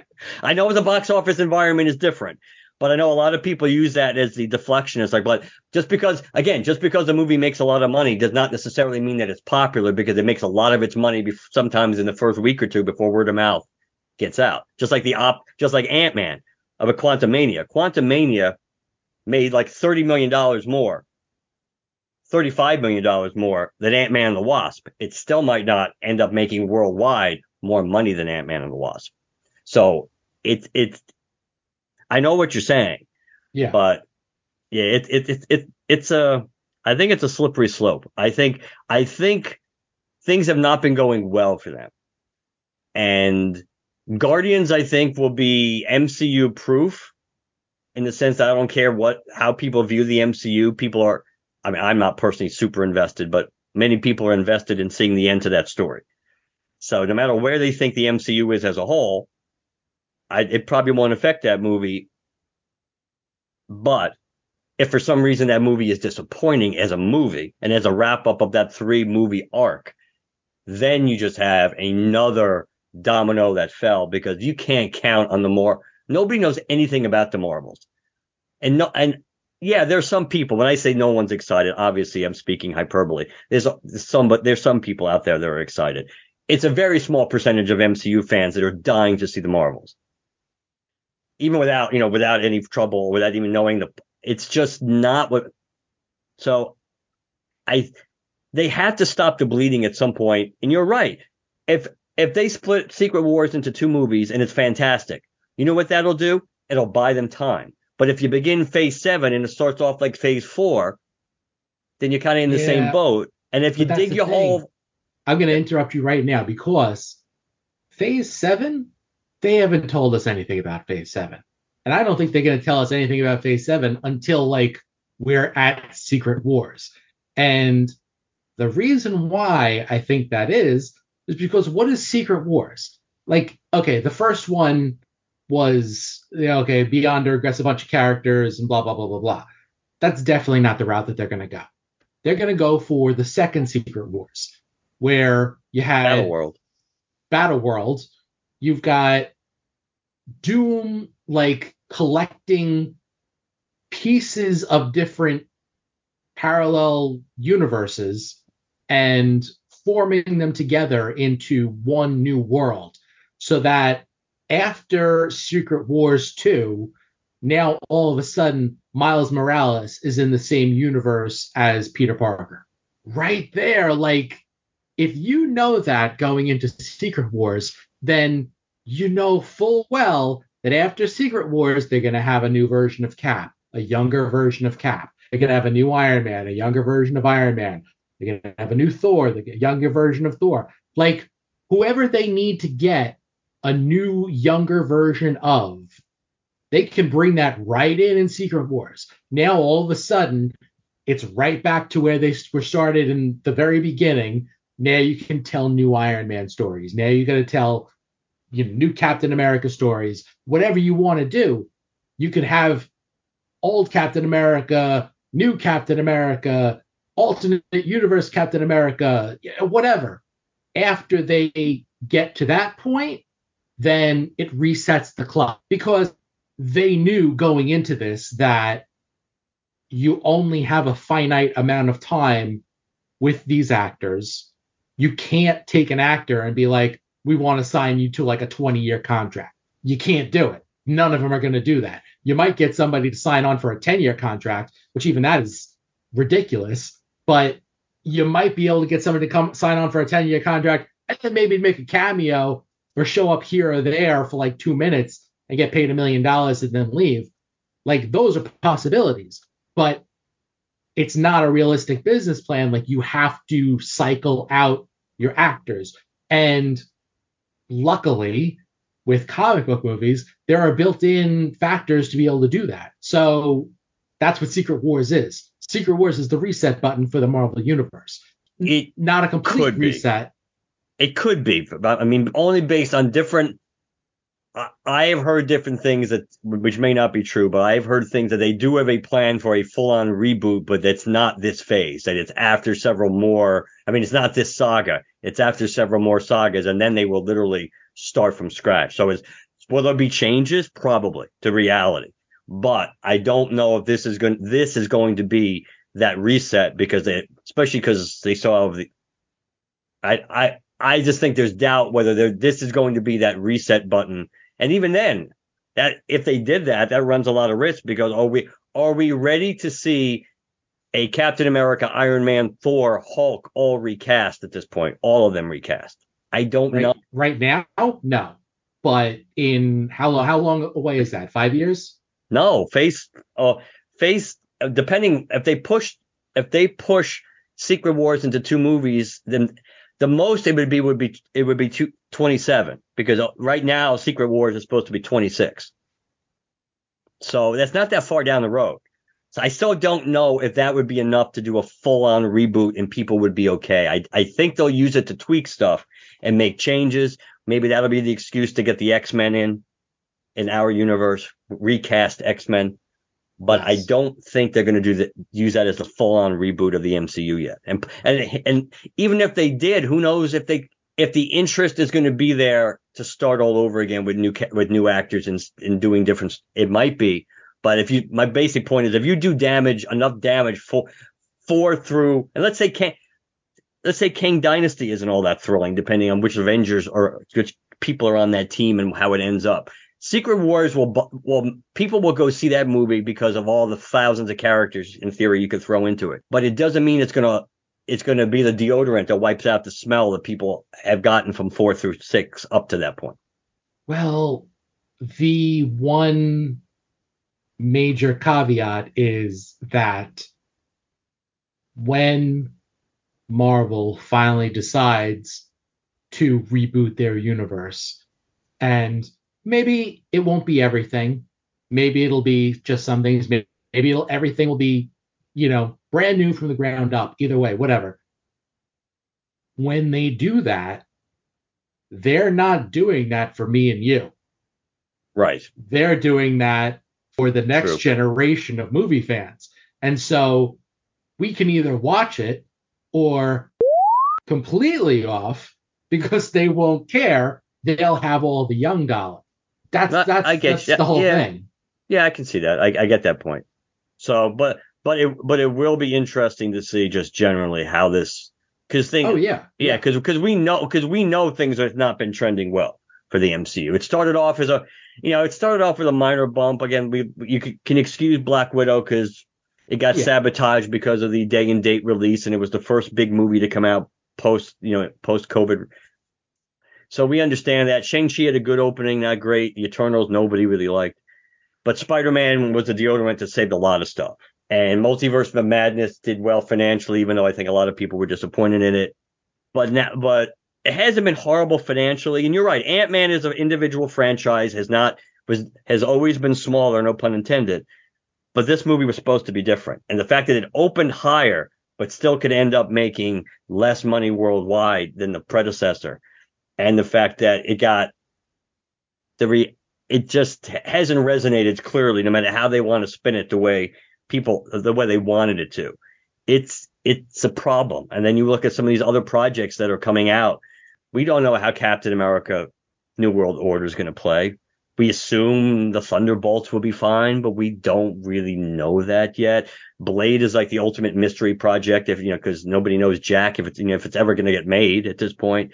You have all these things, and they keep kicking all these TV shows down the road, and it's like I don't know. I just it just seems like Well, the other thing is that I don't think they are a hundred percent on phase six yet. oh, you mean what's going to be in it? Yes, like in terms of well, what's going to be in it or what direction they take with it in general. Oh, so, you think they might change based on what's been going on?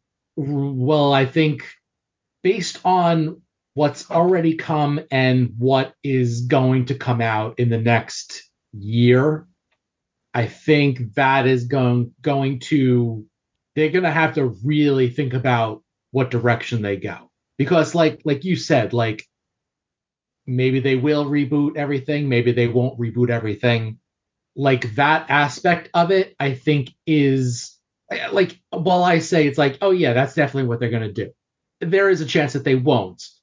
And what i think is that like that's their that's their their um their their final gambit basically. Okay if everything's like turning to shit and they're not able to turn things around and so like everything's just kind of like coming out landing with a thud but they have to keep on churning this stuff out anyway because they're not going to know you know ant-man's going to make some money you know it's not like it's maybe, going to be a maybe, because Ant Man's budget was also a lot more than Ant Man the Wasp. This this got your typical uh, ten million, I mean two hundred million dollar budget movie. So Yeah, so based on the new based on the new math, it has to make about six hundred million dollars to guarantee you're going to make money. And as of last weekend, they were talking about it's only going to be five hundred million plus. Right. But between Disney Plus and like whatever, I'm not that concerned about it. But again, it is Ant Man, and while they had hoped it to do better, there's it's still a freaking Ant Man movie. Like to to expect the world from an Ant Man movie is just kind of like you're setting yourself up for failure. So whether or not they actually expected, you know, those numbers or not, like who knows? But the next couple of movies, like like you said, like Guardians seems like a safe bet, but it's been what seven years? It will be six years, 2017. Like that's a long ass time. And yeah, you Mm. just had the Christmas special, but is that going to be enough to be like, oh yeah, I still really love these characters? It's been seven years, and one of the characters isn't even the same version as the last movie that you saw. Now, I want to see it. I'm I'm excited to see it. I you know I'm I'm up for it, but I can see a possibility of that movie not doing gangbusters. And Marvels, I want to see it for Ms. Marvel, basically for Ms. Marvel alone. and I agree with I, that. I will go see that movie just for Ms. Marvel and maybe to find out what the hell's going on with their her bracelets or whatever. I don't know. That'd be cool. Beyond that, I, I don't even know. Like, what, what what is the next movie? Is that the Captain America movie? I believe once we get past the Marvels, I think New World Order is the next one out of the chute. Yeah. So these are movies that that could go one way or another, but if the Marvels tanks, then I don't think that's necessarily indicative that Captain America would tank. You know, like they're all Oh yeah, I don't I don't think we're at the point where we're not at the point where because the project this is the the benefit of the projects being different as in their scope. Yes. We're not at the point where if this movie craps the bed, it's guaranteed that the next one will. What it does is it raises the skepticism bar, and it almost makes it, I think, to a lot, to a certain percentage of the audience, you have to make make me want to go see your movie. Show me why I should go see this instead of waiting three months to see it on Disney Plus in my in my living room or bedroom. I think that's kind of what the, what they're up against when you start. And plus, it just doesn't seem as important that you have to go out and see these things the way they were, and that it's because they're not events. Spider-Man worked because it was an event. Multiverse of Madness was should have been, or was people thought it was going to be an event, but they realized quickly it really wasn't. But nothing else that's come out, and even this movie was definitely not an event movie. So I think that's part of what's hurting it too, is that it just seems like it. Well, it's like, well, we'll we'll watch it later. Like it's like, do you need to stay up to three at 3 a.m. to watch The Bad Batch, or can you watch it on Saturday night? You'll watch it on Saturday night. It's not. It's not that. It's not must see TV. Or must see Yeah. movie going. But as- as like it used to be. the the other thing is though, like they announced that they're going to make less TV shows, Yes. and you have to consider Disney Plus as part of their full entertainment package. You know, like their movies, their TV shows, the Disney Plus. It's all kind of in the same. I don't know. Um, grouping, basically. So, yeah, Ant Man is going to go there after three months and people are going to watch it. But people know that Ant Man is going to be coming and they're going to have their Disney Plus subscription. It's one of those things where, yes, you're going to have some people that are waiting to watch it on the channel but the fact that it's coming to the channel is the justification that people have for continuing to pay for Disney Plus. So, yes, maybe they're sacrificing movie tickets, but there's also an aspect of less people want to go to the movies in general these days. They want to watch it at home. And if they're going to spend the money on Disney Plus, then you're still making money on that. And if I had Disney Plus and it's like, okay, well, I don't really care about Star Wars. So the Star Wars shows mean nothing to me. And I don't care about a lot of the other Disney stuff. Ah, maybe I'll get rid of Disney Plus. Oh, wait, that's right. Black Panther Wakanda Forever is coming to Disney Plus. I might as well keep it because I want to say, oh, and then Ant Man's coming, and you know a couple more. You're paying for Disney Plus every month, whether a movie drops or not. Some people are keeping it for those movies. Correct. But if they and even if they hadn't seen it in the theater first, if they end up being part of the percentage of people that keep getting disappointed in these projects, then after a while, that's not going to be enough of an incentive necessarily to keep it. In fact, you can make the case if you if everything you're watching on for the most part is disappointing you on when it comes to Marvel, and that's the main reason you're keeping Disney Plus. That's an even greater incentive not to keep it and then just go see the one or two Marvel movies that have characters that you actually give a crap about, like Spider-Man, and not even worrying about the incent the incentive is won't be there as much to keep up, especially when so many of these projects are not as related as they were anyway. That it's like, well, I don't need to I don't need to see everything. I'll just see the stuff that I want to see. And if I'm seeing stuff that's sporadic anyway and not even enjoying most of that, I'll just see once one or two movies in each phase in the theater. I'll see the big movie when they all you know when the phases end, and then I'll move on. So it could go either on that one. It could it could go either way. If I mean, they are losing subscribers, so obviously there's something besides just raw cost, even though that's part of it, that's turning people away. So if you didn't, if you weren't interested in Star Wars stuff, and if you were interested in the Disney stuff, but you know you, but you didn't, but let's say all the shows that came out last year you thought were mediocre, and it's like, well, okay, well then how long, how long do you hold on before you you you know you cut the cord? And that's the thing too. You, that's why you can't keep kicking the can you can't keep kicking the can down the road go, going. And I'm not saying they would, nobody would willing consciously do this anyway, but it's like, well, we know people aren't to, aren't going to like everything until we get to the, you know, to the very end of phase five or beginning of phase six. But then we think they're going to rally. It's like, you're going to do a lot of damage if, if, if that happened, regardless of your plan or not. If that's the actual result, I don't know. I think it just reinforces the fact that it, it's possible to have movies that are as big as Infinity War and maybe Endgame, but I don't think the MCU is ever going to be what it was. And I just think I never did after Endgame. That was my that was my take on it. That it was never going to hit that peak again.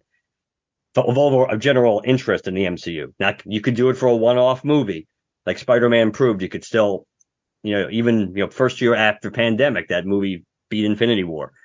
But the reality is, I don't think there's no reason to think right now. Maybe when the, once the X Men come in, maybe that can change things. But yeah, well, while I don't think that it's going to happen anytime soon, I think that there's at least potential to reach that those same levels of of just money and goodwill and whatnot. Going to be a while away though, so hopefully, hopefully DC comes out with uh, with some good stuff uh, while we're waiting for Marvel to get their their shit in gear again. No, no, that is that is that is the irony here. There's there is actually a tremendous opportunity for DC to cut into the Marvel advantage and Marvel lead because Marvel's kind of like they're kind of staggering and it's not like and it's not like DC's got them against the ropes. They got themselves against the ropes. So but DC has an opportunity to do more damage. Mm-hmm. Mm-hmm. All right, so you had you finally got to see Black Panther, so you have some thoughts on Black Panther. Yeah, so I actually saw I saw this after I saw Ant Man, which normally I like to watch them in order, but I knew that it wasn't going to matter at all. And so, like going into that movie, like I I didn't want to watch it. I, I had so little interest in it. The trailers just made it seem boring to me, and, and whatever. I just could couldn't care less. But I said, I'm like, hey, you know what? I'm gonna be recording with Mark. Let me let me just kind of grin and bear it and sit my way through it. And I have to say, I was pleasantly surprised that I was right in that I did not enjoy that movie just like I thought I wasn't going to. I was listening to your review of it with Dan today, and I think the best part about the movie was the acting. And I think also listening to you guys talk about it, my stance on it has softened quite a bit. Now I've seen it a couple of days ago, so it's had time to sit a little bit. The acting in it is is excellent. Just, you know, all the main characters, uh, Ross was eh, whatever. Julia Louise Dreyfus was barely in it. And that that whole thing was I could take it or leave it. Riri Williams, I think she was probably the weakest aspect, but I also think that they were they were probably really struggling with what that character should be and that combined with the fact that you've got a younger actress who I don't know. I don't know if she's great or or whatever, but she was okay. She just she did a, a decent job, but amongst everybody else who did such a much better job, just giving a good job makes it noticeable. So, yeah, acting was phenomenal. I think that all of the actors did like gangbusters with what they were giving. Now, my issue is what they were given. Yeah, this movie was going to have a somber tone to it, regardless, just because of what happened going into it. So they really, they really kept that up the whole movie. So that that kind of was like, eh. And while I think they did a decent job of conveying the threat level of Namor, the this there was just so many just like the plot contrivances in that movie. And I know we just got done talking about Ant-Man where there were so many plot contrivances that you either have to look look past or you're going to not enjoy the movie. Same exact thing with with Wakanda Forever. There's so many plot contrivances that are just so difficult for me to look past. And you know, like not even like not even the normal plot contrivances, like like Riri Williams, like, okay, yeah, you've got a, a super brilliant, you know, kid, whatever, sure. Sure she built something that can discover vibranium. Or uh, was it not not vibranium? Is that what it is? Yeah, it was vibranium. Yeah, yeah, okay. Sure, sure she built that machine, whatever. And yeah, sure she built a sort of Iron Man suit. And sure, when she gets to Wakanda and she has access to those machines, she's going to build a really cool one that's more inspired by Iron Man. Whatever. That's that's fine. Really had no problem with that whatsoever. I'm hoping that when she gets her own show, they'll go with the was it purple and yellow, the um the, the comic costume.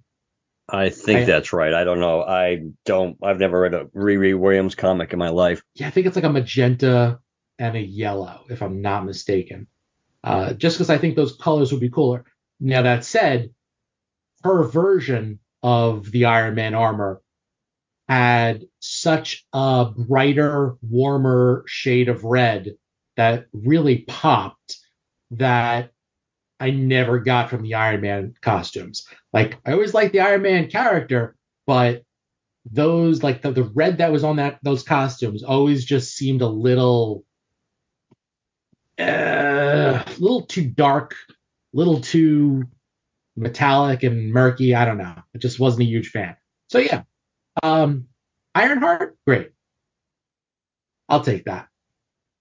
The thing that I really struggled with was the fact that what do you call it? What is that? Uh, to Talokan, the- the- Talokan, right? Talokan.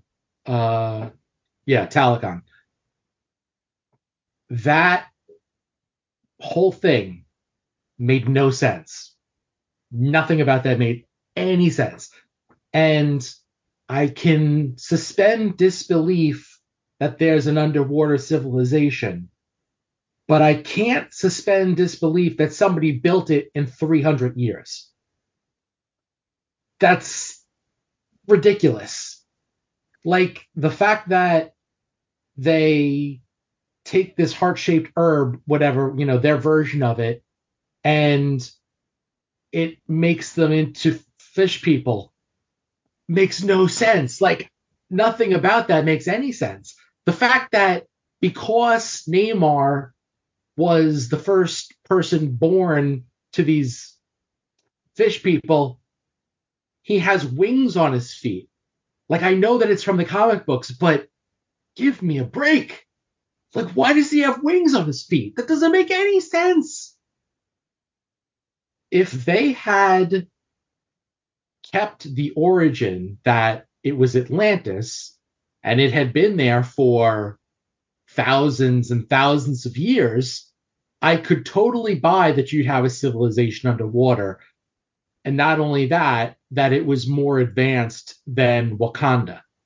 But you're telling me that they drank a magic flower plant that didn't just make them stronger and faster like Black Panther, but also made their bodies capable of withstanding the pressure of under the ocean and not being able not not being having to breathe air anymore.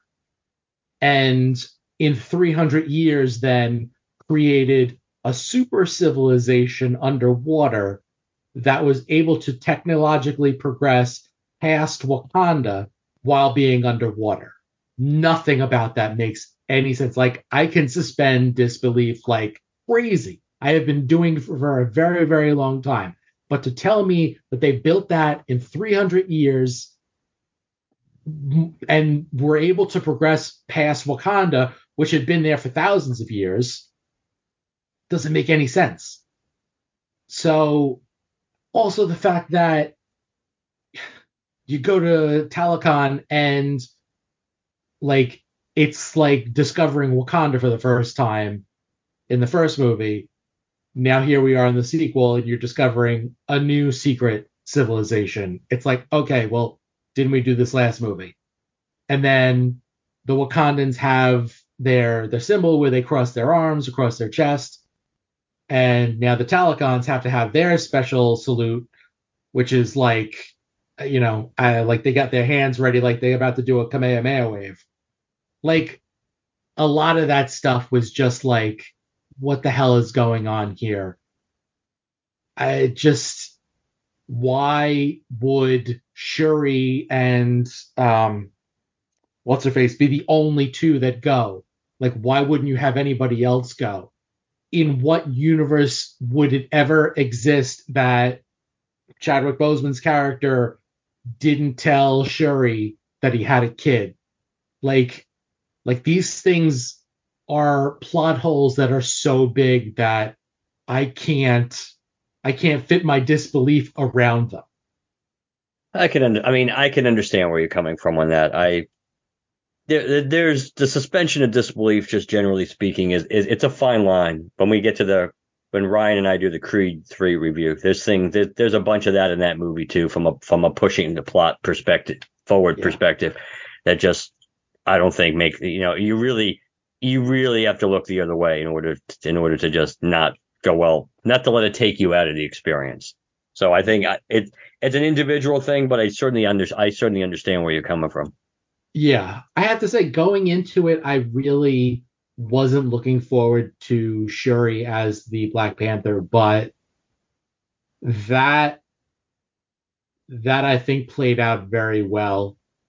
I did like seeing her in action. I, I liked how her fighting style was different. I liked that she had the cannons. I, I was I was way more on board after like she was the Black Panther and everything like that, and seeing all that.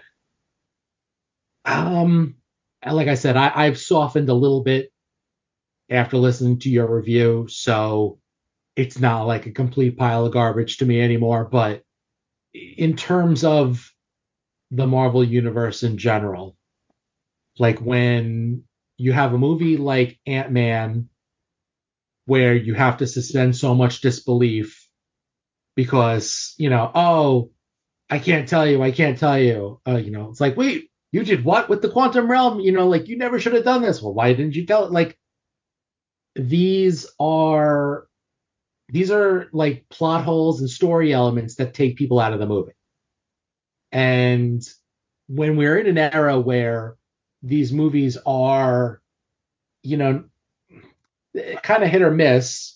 Eternals was horrendous. There were so many plot contrivances for that movie that, you know, uh, uh, just aside from it being a bad movie, Thor, Love and Thunder, again, you know, plot contrivance after plot contrivance. Like the plots are getting lazier and they're just kind of expecting people to be like, yeah, well, you just got to buy this. So I think that is kind of something that they need to work on. But I don't know. That's my meandering thoughts on Wakanda Forever. But I think you summed up the M- where we are in the MCU too. I think that's a nice way of putting it. It's that one way or the other, whether it's because Feige's had too many projects and he's been not able to be as hands on with some of these things. But again, like we talked about, the, uh, I mean, he, he obviously has shot himself in the foot too by making some, you know, questionable comments about how also like the idea of seeing all three of the Marvels together was like the, the equivalent. He felt like it was the it was or will be the equivalent of seeing the the original six Avengers together. It's like that's so much pure bullshit and that nobody believes it.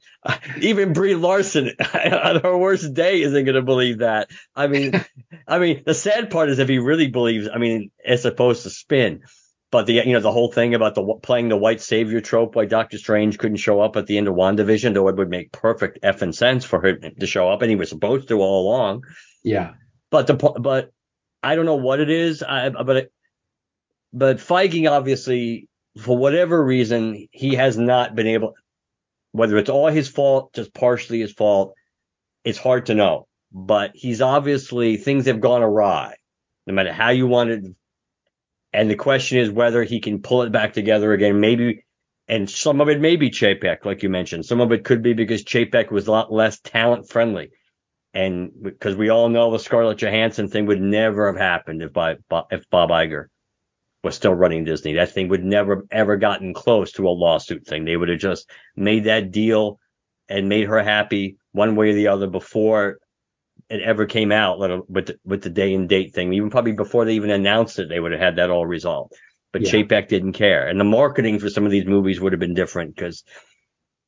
But the but Feige has to do something now because you can't just you can double down on you can double down and pretend that there's not a problem or you can just do the mea culpa and acknowledge that there's kind of an issue and we're going to fix it and still try to be as politically correct as you can to try to not, you know, throw people under the bus. But the reality is you can't just keep plowing ahead and pretend that everything's fine in MCU land because it's not. And like I said to Chad before, you can't just throw any character on an Avenger team and say, oh, it's an Avengers movie. People are going to care. No, they might not. so I don't know if they threw MODOK on an Avengers team. Yeah, maybe. Maybe. I'd probably be uh, on board for that. So you saw Creed 3. Yes. Oh, so the Creed 3 part is going to actually be it's going to be a non-spoiler. The recorded part of the I thought you were talking just, which is fine.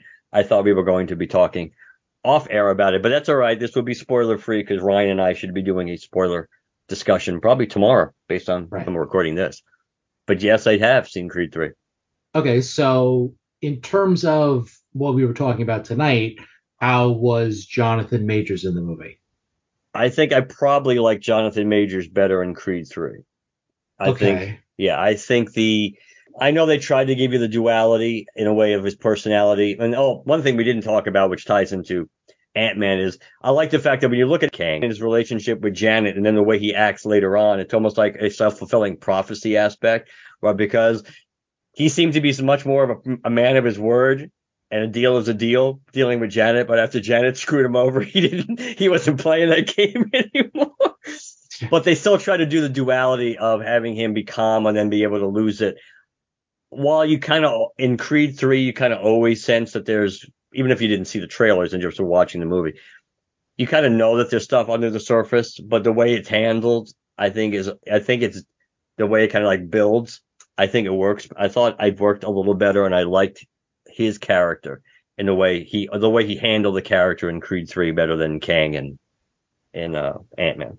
Hmm. Okay. Now, in, in terms of how you would rank this Creed movie amongst the other two, I think it's for me. I think it's the least effective of the three. It may be the most personal story related to the, to the Adonis character. I don't think the movie I don't think from an audience perspective there's as much of an emotional investment in this movie. And that's part of it is also the plot contrivances and things that have to happen.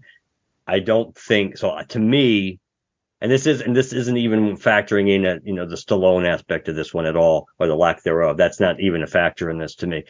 I just don't think as a as a movie as a journey it's as effective as the other two. So I would probably I'd say it's number number three out of three. Any other uh, any other thoughts you might have, spoiler free? I certainly would say if you like the first two Creeds, you, I would recommend going to see this one. It's worth seeing. There's there's enough there's enough stuff in it that continues the character growth, certainly of Adonis, and arguably, even though again still not perfect because none of us are, but in a way you you do see a more mature version of the character, which I think they had to do now that he was had to carry the movie on his own because the lack of maturity and certain, even though there are aspects of that, that flair in this movie too, but there was a little bit too much of it. And I think in the first two Creed movies that were that they didn't re- wipe that out pretty quickly. It was going to be really difficult to, for you to r- rally around that character, especially when there is a when Rocky is not there to counterbalance it. Right. So I think that they did a better job pushing the character along in his evolution, and they certainly set things up in this movie that they, you know, given the, a perfect world, will continue in different directions. So uh, they certainly had plenty of paths to go to make other movies in the universe. Probably, arguably, at least three, at least two safely, three maybe already just set up in this movie. So, yeah, I still would recommend seeing it. It's not perfect. I don't think, I don't think certain aspects that you used some things you expect to really enjoy in a Rocky verse movie, I don't think work as well or aren't as done as well in this movie. Uh, but I think as a director, I think my considering this is the first movie that he's done, I think Michael B. Jordan did a pretty good job. Cool. Anything else to push? Uh, God, I don't think so. Sure. I got, I got nothing for you. Okay. Let me close this out here. Lanterncast.com. The email is lanterncast at gmail.com. You can follow us on Twitter, like us on Facebook, hashtag geocast. We're on Apple Podcasts, Spotify, and Stitcher. So please leave us a positive review on all platforms you listen to us on. Last but not least, if you'd like to leave us a voicemail, 708 Lantern or text 708 Lantern and let us know what you think.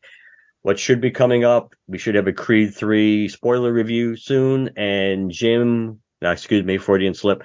Dan, Chad, and I will be doing a summary of the end of DC versus vampires. And Lord knows I didn't want to have, do multiple episodes to wrap that story up anymore since it's been like over a year since we did any of it. But I felt like we needed to come back and at least let people know who listened to the first couple of episodes who didn't read the story, at least how it all turned out. So we'll be recording that real soon too. Actually, that'll be me. I remember hearing the first episode, uh, the the first episode about it, and then uh, I never read the series. So yeah, we I've we only did the first four on air. I've read the first six. If Chad bothers to upload the other issues, I will have I will actually read the final six.